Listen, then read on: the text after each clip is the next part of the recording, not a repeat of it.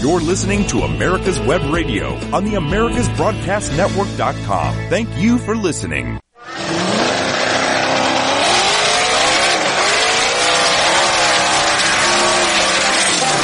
You're listening to America's Web Radio.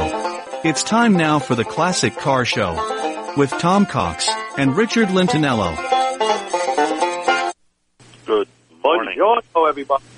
Buongiorno. Buongiorno. Buongiorno, Highest top You're- of Blue Ridge Mountain. Uh, I've got my frosty Dr. Pepper in hand. Um, I'm just ready, ready for you. I am ready for you. You know, right. I can just tell. You know, you're you're in one of those rare moods this morning. You're actually full of energy. Well, I, I, I just finished my usual, you know, one of many, several cups of Irish breakfast tea that I have every morning, which I absolutely love. And uh, if you really want some good Irish breakfast tea, get Barry's. It, it's obviously from Ireland, and it's absolutely the best. So, So yeah, gives me gives me a good shot of energy. Feel good. do you drink that with your pinky finger? Uh, yes, of course. Ah, see, I How- thought, I thought so. Well, you know, So, uh, stick around, around, and then you'll get some, uh, you know, sophistication rubbed off from me. So stick around. yeah, yeah, I always learn something new from you, always, you know. And then, you know, I'm thinking about it, and we have a uh, an event coming up this week, and uh, geez, we can be stuck in the car with one another for quite some time. I What think it's twelve hours. talk about? yeah, it's going to be 12 hours in the Mini Cooper with you. Oh my God. It's going to be epic. Uh. it's going to be an epic road trip, folks. Uh, Yeah. heading to uh, heading Bet- off. Bettendorf, Iowa. heading up. Yeah. Right. Uh, should be fun. The AACA Grand National. Looking forward to it, and especially Friday's event, which is the Zenith Award. What did we got? Sixteen cars this year. That's going to take Yeah, like 16. six hours to judge.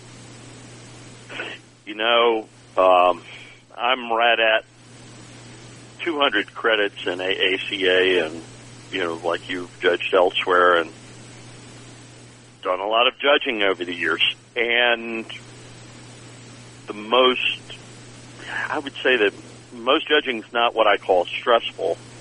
It's all enjoyable, but the Zenith Award judging is so intense.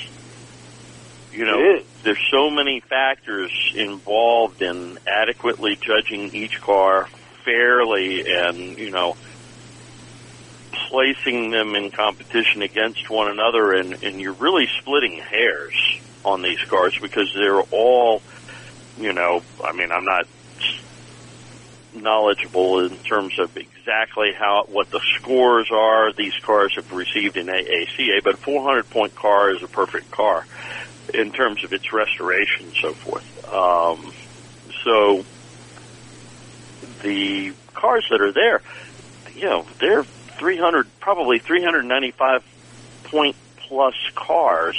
First of all, they would have never been nominated if their restoration wasn't over the top. In other words, you know, everything done, all the details, everything done correctly, all of those things. But then beyond that, when you have all those cars that are nearing or at 400 points in AACA, you know, how do you pick a winner amongst those? And that's part of the reason why we say, you know, every one of these cars that are nominated are really winners. But to choose a Zenith Award winner, uh, which represents the finest restoration of the year, um, and the runner-up is it, it just wears you out seriously because you're really working hard for that last detail. You know what I'm saying? Yeah. Yeah. Uh, but, you know, it goes beyond just perfection. We're looking for more than perfection. Uh, a Blig a, a, a big thing that plays into whether a car wins or not is the difficulty of the restoration. You know, uh, you have a catalog car, which is like, you know, let's say a Mustang, Camaro, Chevelle. You could open up a catalog and buy any part you need and get it delivered to your door in 24 hours. But if you're restoring uh, a locomobile or you're restoring a case or something, you know, a DuPont, there's no parts out there. Whatever's available, you know, you have to rebuild or restore, but in many cases you have to have parts machined or manufactured. Well, so that that that feeds into the difficulty of the restoration. let me ask And you something. That just adds. As you're judging, What's that? let me ask you something. As you're judging, are you looking for positive or are you looking for negative? The one little blip that at makes makes it negative, or the Yeah. one thing that makes it outstanding? It's both. It's both. Both, just like Rich said. You know- it's both. Yeah, I mean, you know, you look at the quality of the paintwork. You look if there's any sand scratches below the paint. Uh, you know, quality of the chrome. Uh, but you're also looking at, you know, the fit and finish, the gaps, uh, the finish on the underside. Uh, you're looking to see if the correct fasteners are used and no modern Jubilee clips or anything like that. Uh, and then you stand back. You stand back 20 feet and you observe the car from a distance, which is very important. But, you know, the difficulty of the restoration factors in big time. It really does. That's important. It's it, it, it's certainly a you know a, a substantial component, and that's not to say that you know a '68 Camaro couldn't win. It, it could, um, Sure. particularly with de- certain certain details like um, under the hood. You know, there were several different finishes, even though black. In other words, um, you know, the firewall was different from the um, radiator core support in terms of the finish. There's various things that really would make the car stand out. In other words, if someone were if someone were to do everything correctly, meaning they would uh, correct some of the most frequent mistakes that people make when they're restoring those cars. You know, it would have have a heck of a an opportunity to win. So it's really all about you know the detail and doing it well. And then, of course, you know, there's a sort of a Concours component to the Zenith judging. And, uh, you know, that's part of what Rich was talking about when he's talking about looking at, at it from 20, 25 feet away. But, you know, color combinations, all of those things, uh, you know, there are a lot of things that you can't quantify that go into that decision. And, you know, the teams, we don't always agree at the end. We deliberate. Uh, it's like we're choosing the Pope or something because really we go back and forth and back and forth and back and forth. We go through and we score everything, but even once we get back into the room, we argue our points about which car is best and why, and all of those things. And so, yeah, it, it's it's quite a process, quite a process, a very fair process. I will tell you, you know, it's it's really uh, we've gone all out to make sure that it is very fair, unbiased process, and I think we've done really, really well um, over the years, if I do say so myself, in uh, choosing the Yeah. right cars. But yeah, We have. Uh, several years ago, we were going back and forth, and I was going back and forth with one of the other judges. There was an Auburn that was exquisitely restored. I mean, absolute perfection. And the other judge said, uh, it doesn't have the correct period 1935 spark plugs. It has modern spark plugs. And I said, well, you just can't walk into AutoZone or O'Reilly's Auto Parts and buy 1935 Auburn spark plugs. And besides, that that's not a permanent thing. A spark plug is easily removable. And besides, it has a cap on it, and you really can't see. I mean, this this guy was a spark plug expert; he knew. But uh, so sometimes you got to, you know, take things into consideration and say, you know what, that component doesn't matter. It's a removable. It's not a fixture to the car. And besides, you can't find certain parts like a spark plug from 1935 that are brand new. So there are so many variables involved when judging a Zenith car. And uh, I guess each car takes about at least 20 minutes to judge with a team of, uh, what is it, about uh, five or six judges We have on each team. six, five, five, five, yeah, five people Five. on a team. And Yeah, uh, it's yeah, it's interesting. process. Yeah, I'm enjoying it. We, so uh, I'm looking forward to it. Next Friday in Bettendorf, Iowa. Come on down, folks. The show is Yeah, free. Up free. it is free, and uh, yeah, ho- hopefully, you know, uh, I don't know, I can't remember. I, I think, you know, we, last year we were on the same team. Maybe I can, you know, fix that this year. the uh, but we do we split into two different teams. One team starts on one side at one end, and the other team starts at the other end, and we sort of meet and pass one another in the middle. And typically we we finish pretty close, usually within 15 minutes of one another each team. Uh, but it, yeah, it goes on for quite some time. We we start at uh, 10, and and we have to go through and break for lunch, and then we come back. And generally, the award is is given about three in the afternoon. But but yeah, you know what you were saying again. Just to reiterate, is standing back and looking at the car from 25 feet away. You see so many things that you don't see when you're up so close. Um, No. you know how No, the car how the car sits. Is the ride height correct all the way around? You know, are the springs out of whack?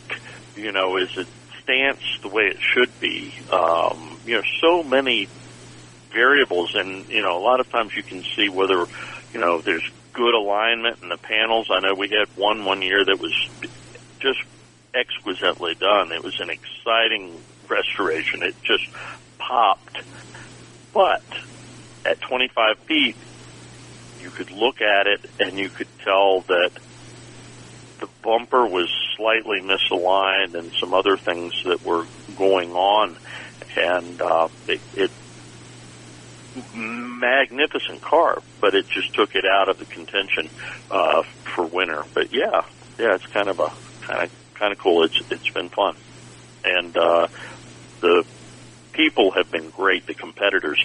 That's one thing I'll mention too. Is talk about sportsmanship. You know, when we're judging the, you know, we've all been to car shows where somebody's gotten angry because they didn't get the award that they wanted and, you know, they stomped away and, or, you know, took their trophy and chucked it into the trunk of their car and sped off and that sort of stuff. We've not had that happen with the Zenith Award. Um, you know, all of the people that are there as contenders have always displayed the greatest sportsmanship. So that's that's made it good too. But uh, Good. but anyhow, Yeah, yeah, it's to be fun. yeah, Bettendorf. We're going to be there. It's free, as Richard says. So come out on Friday for the Zenith. Come out Saturday for the Grand National. Grand National is going to be one of the best shows in the country all year long, and you won't have to spend a nickel to get in there. No, let's hope there's some triumphs. Looking forward to that. You know. Yeah, that's what I think about. I'm like, you know, gosh, if they only had more triumphs, you know? I don't know. Well- the humidity's kind of high out there. Most of them didn't survive. No. Speaking of cars not surviving, one of the grand, one of the cars uh, going for the Zenith Award this year is an Amphicar. And talk Yes. about cars that didn't survive. You know, people who drove them in freshwater lakes, you know, you had a good chance of surviving another 40 years, but those who drove them in saltwater, oy, those cars Oh, are nothing yeah. but a pile. Yeah. So that car is absolutely stunning, light too. So uh, it's going to be interesting. And that Amphicar, remember, is powered by a Triumph engine. Keep that in mind. Oh, yes, keep that in mind. The uh, yeah, it's funny you mentioned that because I grew up uh, on the coast. Uh, the vast majority of my uh, formative years. Still, I got. Uh, I guess we moved when I was 12 years old, but I was only a block and a half off the ocean, and so I spent a ton of time, you know, fishing, and swimming, all of that stuff. But there were a number of amphicars in the area uh, down there, and as you said, oh, we're up on a hard break. When it comes to car magazines, are you tired of reading about mega dollar collector cars you can't afford, or endless reporting on auctions and how-to tech stories that don't interest you? Then Crankshaft is the car magazine for you. Crankshaft is a 144-page softcover quarterly filled with all sorts of fascinating stories, the type of car features you won't find anywhere else. It features American and foreign cars, pre- and post-war era cars of distinction including sports cars, muscle cars, and regular family sedans too. To discover what many car enthusiasts are saying is the best car magazine ever published, you can purchase either a single copy for $12.95 plus $3 postage, or a one-year subscription, four issues, for $59.95. To order your copy, go to www.crankshaftmagazine.com. That's www.crankshaftmagazine.com.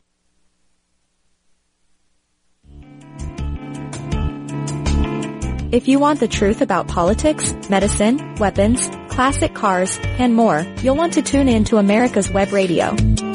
You can listen to all of your favorite shows live at www.americaswebradio.com or on demand on iTunes, Spotify, or your favorite podcast app. That's www.americaswebradio.com. Call JC Taylor today for a competitive quote on collector car insurance. Give your most prized possessions the attention that they deserve. You'll receive agreed value coverage, giving you the peace of mind to know you're always protected. JC Taylor has been supporting the hobby with reliable service that has lasted for six decades. Call 888-ANTIQUE or visit jctaylor.com slash AWR to get a quote today.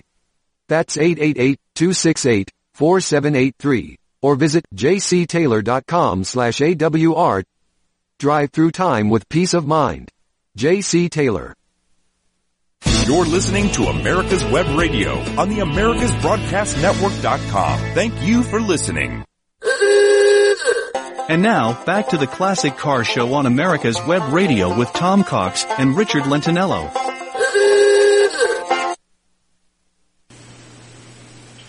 All right. And we're we're back. We were talking about amphicars and talk about something off the beaten path. So yeah, growing up down there uh, on the East Coast, it's kind of funny.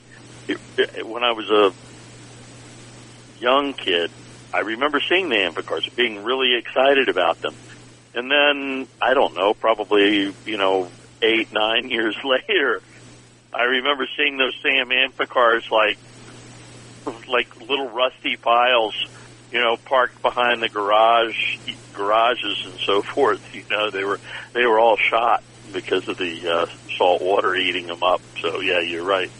Um, so you and I were talking about uh, the uh, Great Race, which just recently yep. completed not long ago, and what kind of car you would want to drive in it. So why don't you go first since you're in such a plucky mood this morning. Go Bill.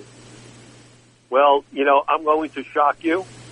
Uh, no, I will not go on the great race in a, in one of my triumphs because I don't want to end up coming home in the back of a flatbed. So, I will go on the great race and take one of my all-time favorite cars that I ever owned. Are you sitting down? Uh oh. a Borgward? I once had, no, uh, no, I once had a 1978 Buick Electra, and I loved that car. It was so comfortable. It handled well for its size, and uh, I can't say enough good things about it. You know, it had that beautiful dashboard. You know that that 100% uh, real wood grain vinyl wood, but it oh, had yeah. those silver face it had those silver face gauges, you know, uh, and just had these comfortable seats, great vision, lots of power, and like I said, it braked and handled well, and it was just so comfortable. So if you're going to go on a great race for however long it lasts, was it a week, 10 days, and you're putting on several thousand miles, you know what? I want to make sure you get there and back because it's not about the speed when you're on the great race. It, it's about navigating and getting to certain points that within a certain time period. Uh, it's like a time distance rally. So, yeah, you got to do it in comfort. So my, my 78 Buick Electra, that's the car I would take. Love it. I wish I could find another So, one. so uh, what would be in? I, I've got several cars, so you know I've got at least I don't know. I think three that I can think of, but um, that I would that I would choose. But uh, so Skoda? my first a DeSoto.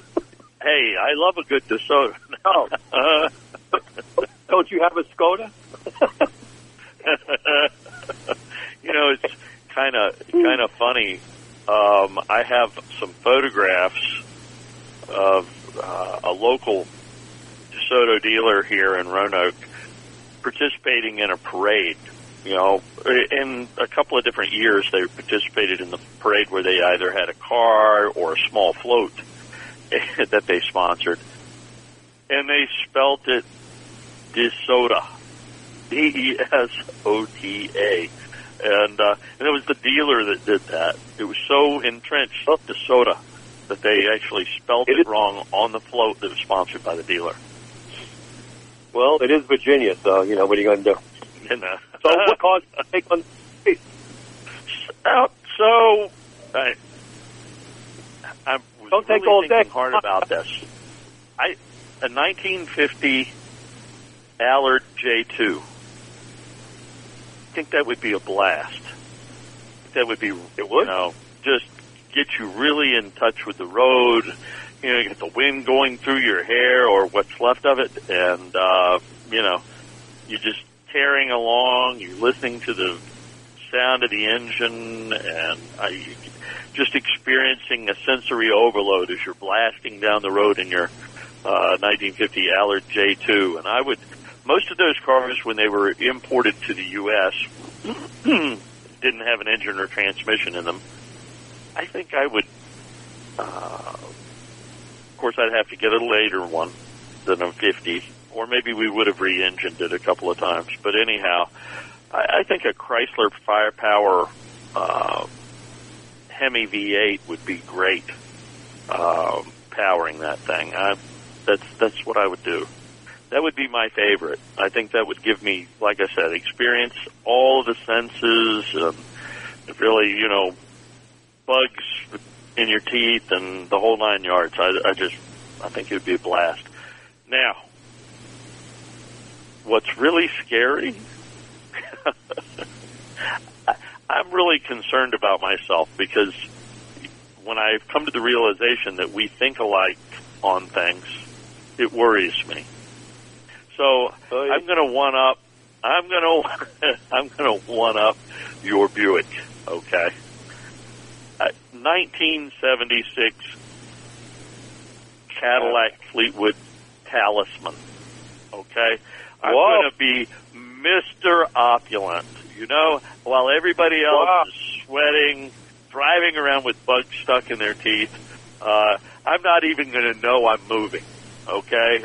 Right. I'm going to be piloting my sofa down the highway uh, in air conditioned silence in in the Fleetwood Talisman. Maybe listening to some Sinatra.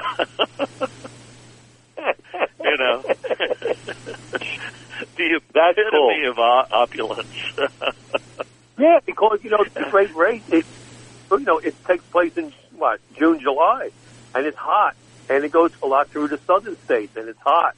Might as well have the AC blasting while the schmuck over there in the convertible is is, is you know getting a, a burnt Sweltering. sunset. Yeah. Burnt to a crisp. Yeah. And way I, you know, I, while they're, you know, uh, suffering from dehydration and heat stroke, I'll just wave casually as I go by, you know, while old Blue Eyes is on on the cassette or or uh, Dean Martin or something, you know. So,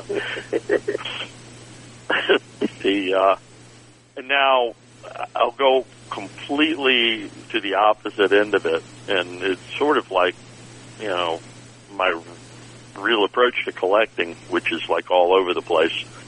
I don't have a real approach. That's the problem. but a Crosley station wagon. I mean, that would really pit man and machine against the odds, wouldn't it? You know, just trying to make it. I mean, actually get to your final destination before midnight would be a real challenge. You know. Yeah, I mean, even of course, getting there you know, would be a challenge. Across, you know, it has, well, no power, but zero to 16 in the afternoon. It takes so long. You want to be able to make those time distance, uh, you know, routes. And, uh, wow. that, that would be a struggle. Oh my God. Those, No, no those thanks. tiny little wheels, tiny little wheels zinging along down the highway. All the noise and the vibration. Uh, you know, You know- those steering wheels are not isolated at all. It's sort of like driving a tractor at 70 miles an hour. Yeah. You know, years ago, uh, when at Hemming, uh, our publisher wanted to do the great race. So, being the schmuck that he is, he went out and he bought a 1935 Ford Speedster that somebody built. And the welding was atrocious. It was almost like some components were brazed on using some cheap stick welder. It was awful. It kept breaking down. And we told him, what'd you buy this thing? He- Because it looked so nice and racy. he thought that would be the perfect thing for a great race. I mean, like I said, he was such an idiot. It's like, this is a time distance rally. It doesn't matter whether you're in, you know, a speedster or an MPV minivan. Doesn't matter. so, oh, that car, yeah. What a piece of junk. But, yeah, no, if you're going to do it, you might as well do it in comfort. So, Absolutely. that's good to hear. There you go. So what else? Yeah. So we hadn't really finished um, last week. We were talking about windshields, and of course we were yammering on so much that you know we we didn't even get into it uh, towards the end of the show. But uh, you know, just just to recap a couple of things. You know, everybody, you know, the windshield's one of those neglected parts of the car. Um, but yet it's really important, uh, particularly at night. Um, you, the more imperfections you have on your windshield, the more glare and difficulty you're going to have in seeing for- at night. When low energy portion of the spectrum, uh, blue light um, at the other end, at the high energy end of the spectrum, What? What are you talking Blue about? Well, you know what? Yeah, yeah, I know, I know. I can't, I can't help it. It's, it's what I do for a living. So, you know, No, no, you're no. thinking about the tran can't- you're thinking about the transmission of light. Okay, it's got to Uh, go through in order for you to see clearly. I'm just saying. Okay, I'm just saying. All I'm concerned and about so, is no if bullshit on the That's it. yeah, I, I, I'm not riding. with- I, I, I'm really worried because I know that we're going to be driving some portion of our trip at nighttime, and you're going to be driving, and you're probably not paying any attention to the speed limit, and it, oh, it's break time again. Gosh. Since the 1960s, J.C. Taylor has been America's premier specialty insurance provider for classic cars, antique autos, modified, and custom vehicles. Our customers have trusted us to protect their prized possessions for more than six decades. For more information, or to receive a quote, contact our expert team today by calling 888-ANTIQUE, or by visiting our website at jctaylor.com slash AWR. That's 888-268-4783. Or visit jctaylor.com slash AWR. Drive through time with peace of mind. J.C. Taylor. Start taking back our country from the liberal wokes by voting locally for conservative Republicans. When it comes to car magazines, are you tired of reading about mega dollar collector cars you can't afford, or endless reporting on auctions and how-to tech stories that don't interest you? Then Crankshaft is the car magazine for you. Crankshaft is a 144-page softcover quarterly filled with all sorts of fascinating stories, the type of car features you won't find anywhere else. It features American and foreign cars, pre- and post-war era cars of distinction including sports cars, muscle cars, and regular family sedans too. To discover what many car enthusiasts are saying is the best car magazine ever published, you can purchase either a single copy for $12.95 plus $3 postage, or a one-year subscription, four issues, for $59.95. To order your copy, go to www.crankshaftmagazine.com. That's www.crankshaftmagazine.com. You're listening to America's Web Radio on the AmericasBroadcastNetwork.com. Thank you for listening. And now, back to the Classic Car Show on America's Web Radio with Tom Cox and Richard Lentinello.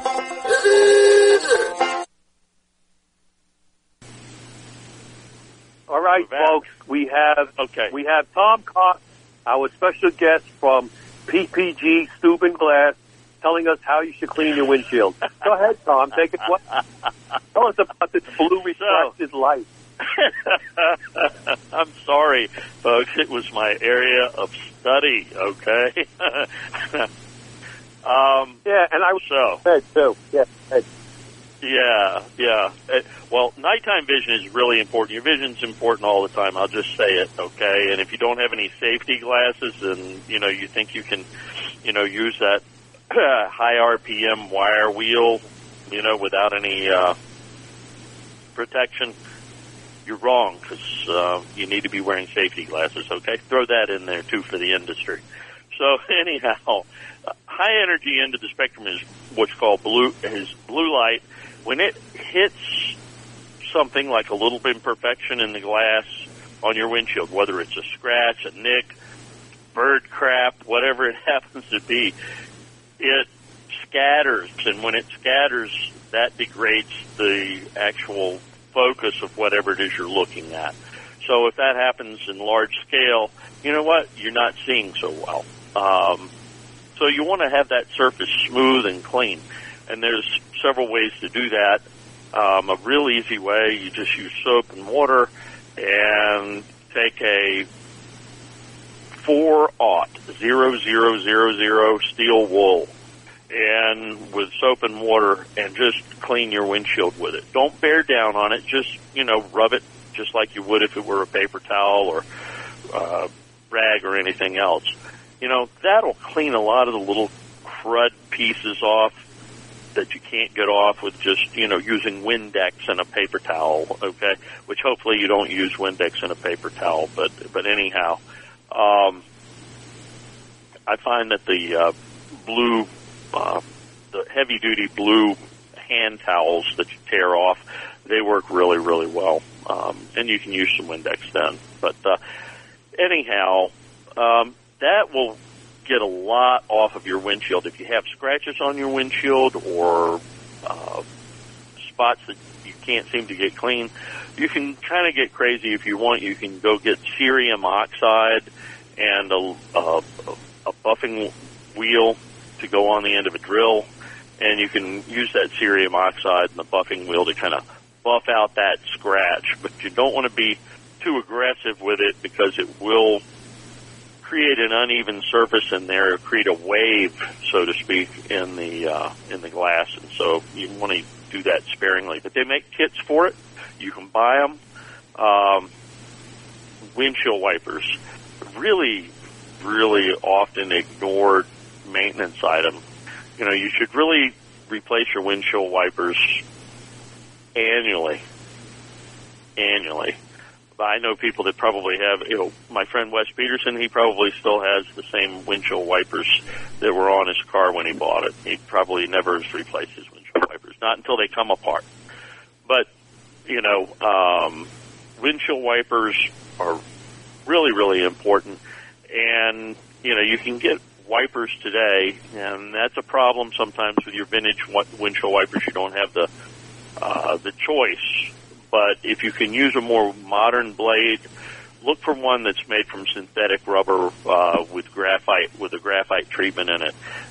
It'll, move more smoothly across the windshield. It won't jump or skip and hop, and it'll do a much better job at clearing clearing it. Now, So you can also yeah, go ahead. Yeah. no, I was just going to say you can also, you know, if people don't wax the windshield. I'm going to tell you, uh, it's short-lived. It doesn't work well, and all it does is end up attracting dirt. It's just not good. A lot of people, And- oh, I wax the windshield when I do the car. Don't do that. And don't clean your windshield with newspaper, newsprint, because the ink has grease. It it it has you know some kind of oil in it, and uh, that's not good for your windshield. So don't use newspapers, but use Rain-X. Yeah, Rain-X works well, and you know the. Oh. the standard Rain-X, um, you know that you polish on until it gets to a haze, and you keep polishing until it comes clear. You have to put that on when it's dry. The new they have new Rain-X that's in an aerosol can. You can spray it on and wipe it off, even if it's raining, and it will work. Um, now, if you have a windshield washer, like Richard would have had in his 78 Buick, you can use uh, Rain-X Bug windshield washer fluid. That's the best stuff ever. Um, over time, Oh, it builds up the beading Oh. surface and gets all those bugs and bird crap off your windshield. Make you happy, huh? Okay. Yeah. Oh, I hate bird crap under my windshield. Right. Oh, good. That's good to know. Wow, from So, a glass uh, expert.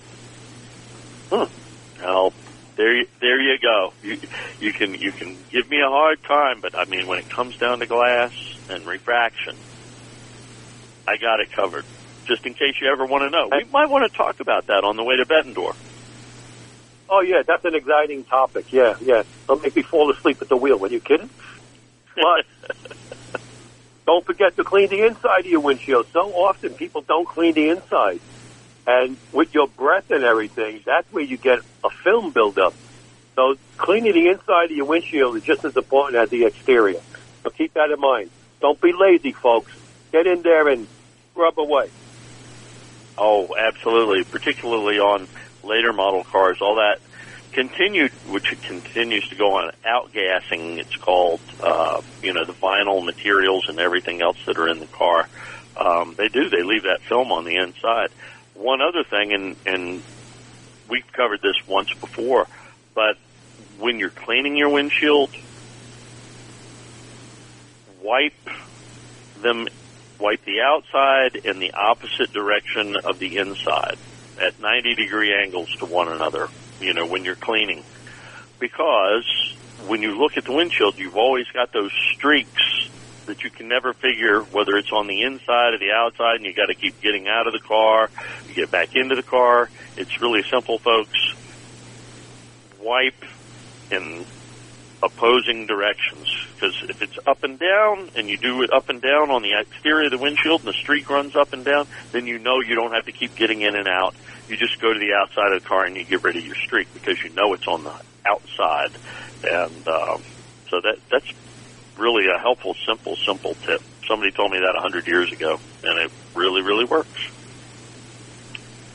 Wow, I was going to say, well, guy from Virginia, you're pretty smart. That's pretty cool. I, bet the guy who told you that had to be from New York. Right? He, he, he was from Brooklyn. He grew up on the stoop. Yeah, there you go.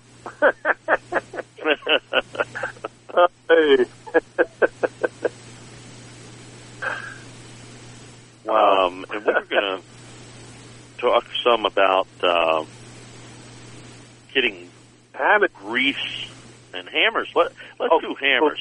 Ha- talk- you, Yeah. Not getting hammered, but but hammers. I got a drawer full of hammers. I just love hammers. I really do.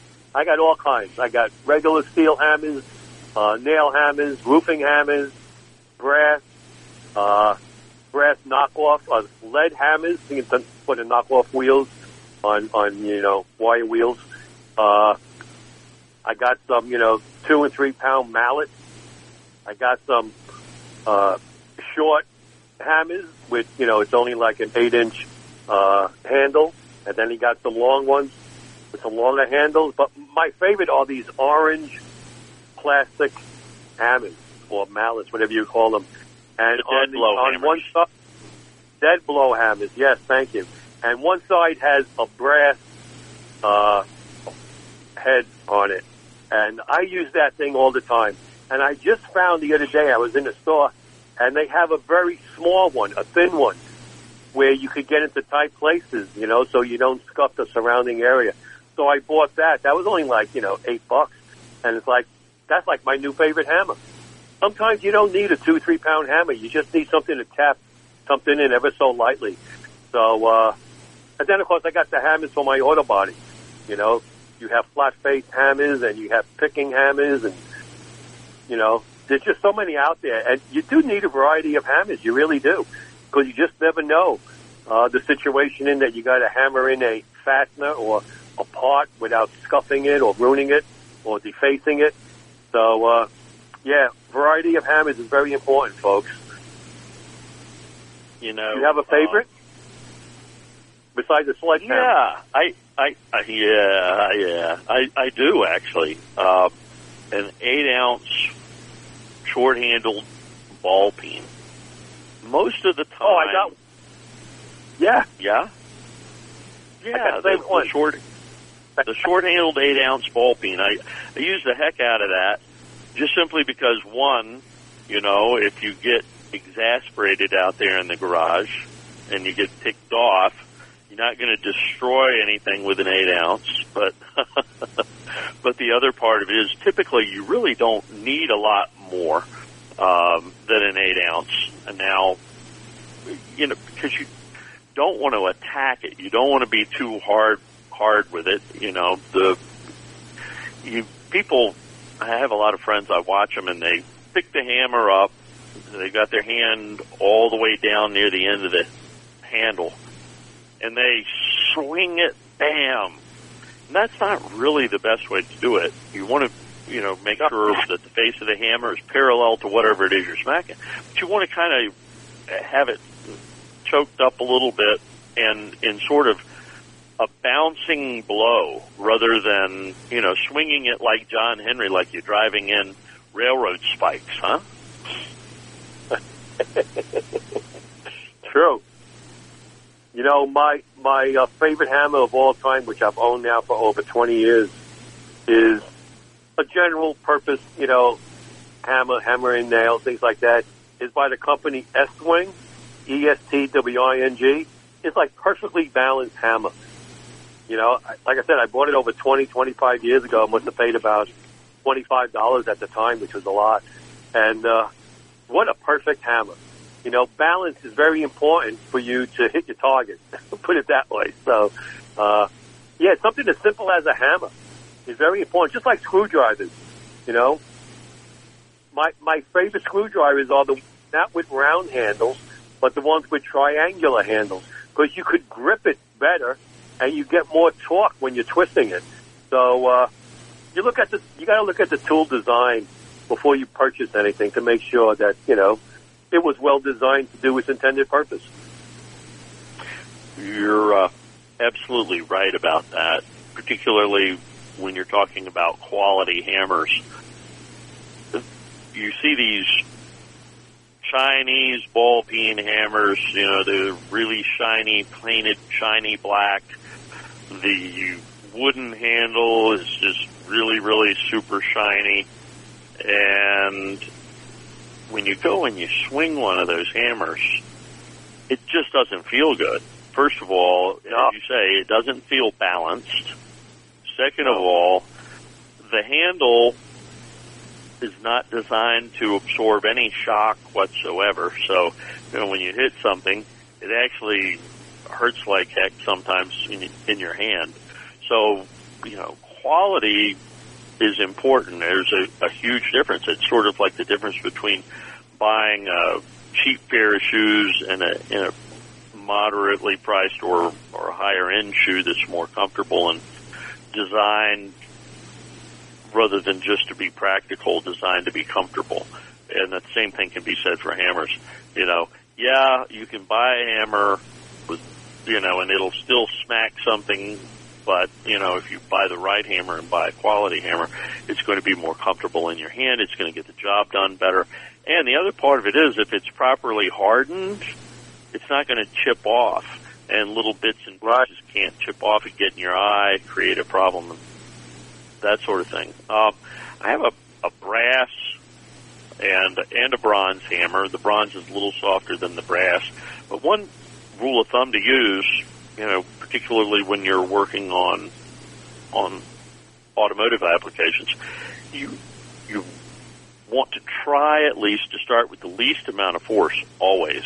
You want to start with the least Yeah. amount of force. That way you're not going to, you know, mushroom something or damage something.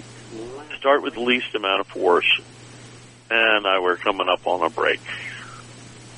When it comes to car magazines, are you tired of reading about mega dollar collector cars you can't afford, or endless reporting on auctions and how-to tech stories that don't interest you? Then Crankshaft is the car magazine for you. Crankshaft is a 144-page softcover quarterly filled with all sorts of fascinating stories, the type of car features you won't find anywhere else. It features American and foreign cars, pre- and post-war era cars of distinction including sports cars, muscle cars, and regular family sedans too. To discover what many car enthusiasts are saying is the best car magazine ever published, you can purchase either a single copy for $12.95 plus $3 postage, or a one-year subscription, four issues, for $59.95. To order your copy, go to www.crankshaftmagazine.com. That's www.crankshaftmagazine.com. Since the 1960s, J.C. Taylor has been America's premier specialty insurance provider for classic cars, antique autos, modified, and custom vehicles. Our customers have trusted us to protect their prized possessions for more than six decades. For more information, or to receive a quote, contact our expert team today by calling 888-ANTIQUE, or by visiting our website at jctaylor.com slash AWR. That's 888-268-4783. Or visit jctaylor.com slash AWR. Drive through time with peace of mind. J.C. Taylor. You're listening to America's Web Radio on the AmericasBroadcastNetwork.com. Thank you for listening. And now, back to the Classic Car Show on America's Web Radio with Tom Cox and Richard Lentinello. So we're getting hammered. That's what we're doing. Um, rubber mallet. I love love a soft face rubber mallet as well, and they're Yeah. great. Of course, you can get a special hubcap tool, you know, that has the little uh, claw on the end and has a little rubber bumper piece on there too. But if you don't have that, you know, uh, I tend to try to to take my caps off. I want something with a lot of surface area. So Right? from the cheap Chinese tool store, you can get these plastic uh, pry bars, trim tools, they're called, that are about eh, eight inches long, but you've got some Yep. of them that are, you know, varying lengths. They're great for removing your hubcap. Um, Right. And you want to use the widest one you possibly can, more surface area, less opportunity to mar something or create a problem with it. But what do you do when you're putting it back on? Um, I use a rubber rubber mallet um, to get mine back on. I hold my palm in the center of the cap, center it on there so that it's fairly evenly placed all the way around, and then I use my rubber mallet to to seat it into place. So don't use a ball peen. And And that's where those those cheap Chinese tools come in handy sometimes. You know, it's a rubber mallet. If, if it lasts you two, three years, that's about all you get out of it. That's fine. You just throw them away. Right, exactly. Sometimes, some, Uh, sometimes tools are okay. and the my plastic, uh, hard plastic, well, sort of not super hard plastic. It's sort of a malleable plastic. Dead blow hammer. It's about sixteen or twenty-four ounces. I can't remember.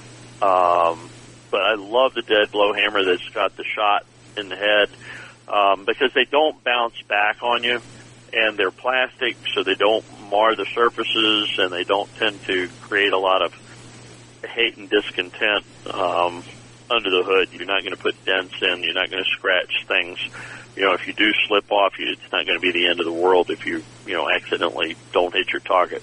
But uh, they work real well, and they don't bounce back. If you're smacking a wrench, for instance, with a ball peen, it's going to bounce. If you use a dead blow, it just boom, it hits and it doesn't bounce back. It doesn't send the wrench Right. flying or any of those things. So, um, yeah, dead blow hammer is a great thing to have. Um, I wouldn't have a, I wouldn't work on my car without a dead blow uh, handy. We were talking about getting, you know, if you're working on your car, you're going to invariably get grease on something, on your clothes. And typically, what I do is I go out to work on the car, or I'm walking by the car, and I'll look at something and go, you know, I forgot to do such and such. And I've just come in from the office, and so I've got a, you know, decent button down, long sleeve shirt on most of the time. And I'm like, eh, well, this is only going to take a second. I'm going to be really careful and I'm not going to get any grease or any oil or any crud or anything on because I'm going to be careful what I'm doing. It's just going to take me a minute to to fix this. Invariably, famous last words. I get in there, I start working on whatever it is, and the very first thing I do is like stick the cuff in a hunk of grease somewhere. So, how are you going to get that out? So that you don't have to replace your favorite shirt, Rich. Wow. Well, there's a variety of things. You know, one of the absolute best cleaners slash grease removers is this stuff you get in the dollar store called LA Awesome. It really Yes. works great, but right? Isn't it great? Yeah, it's amazing. It's amazing. Amazing stuff. And it's really cheap. It's like one or two bucks. And it won't even, you know, kill the paint or, or anything. But yeah, LA Awesome is just a great cleaner. But when it comes to being a, you know, a, a top shelf quality grease remover, uh, my favorite has always been DuPont's Prep Sol. You know, uh, right before you paint the car, you, you do a final clean on the panels with, uh, uh, the Prep Sol on a clean rag. And that just takes everything, every spot of grease, because, you know, every time, you, you know, you have grease on, on on your fingertips and uh, that gets into the metal, and then you know it can lift the paint later on. So you got to use you know a, a degreaser, and I find Prep Sol, uh, it's not caustic at all. It it doesn't burn your skin, and it just works. And I use that when I'm cleaning parts, cleaning inside the hubs to take out the old grease. I don't want any film in there before I put new grease and new bearings. And to me, Prep Sol is the absolute best. You know, PPG. Uh, they have their own version of a degreaser, and uh, they're all comparable. They're all good. I, I just always favored Prepsol, and uh, yeah, good stuff. It's like a little expensive. I think it's about thirty dollars a gallon, but it's worth it. I was about to say, I can't believe you're using Prepsol for general degreasing purposes. As cheap as you are, using that expensive product, you know? Well, Um, I'm a quality. now what I use, I want a, a good result. You know, yeah, when you're painting, of course, for sure. Um, so, one of the things that uh, that I use, and I'm going back to the laundry side of it all, you know, You use Dawn. Dawn Go, liquid. Gojo. Well, Dawn works well. Gojo. It does. Gojo. Gojo, Lanolin based works great. It works well on your hands. It'll work well in the laundry too. Um. Some people swear. Some people, yeah, Gojo works really well at getting out. excuse me, grease and oil stands. I Um, you never just thought of rub it in. Yeah, you just it works well on your hands. It works well in the laundry as well. And one thing I would tell you: be sure you've gotten the stain out before you put it in the dryer, because once you put that in, in the dryer, it's going to set that stain, and it's going to be really, really tough to get it out. Right. But uh, no, the Gojo works really well, and some people use. I know everybody uses it for everything, some people use WD-40, and um, I've done it once. I used it on a on a shirt that I got some grease on. That's all I had handy, and you know what? It worked fine. Um, but on Did? the heavier stains, yeah, it worked fine. A little WD-40 saturate it, and uh, what I do try to test it if it's something I want to save and don't want, you know, like I said, it's a if it's a shirt I wore home from the office, I'll hand I'll hand wash it to make sure I'm getting the stain out. Um, and in that case, I used the WD-40, and I sort of rubbed it back and forth, and then rinsed it. It came right out.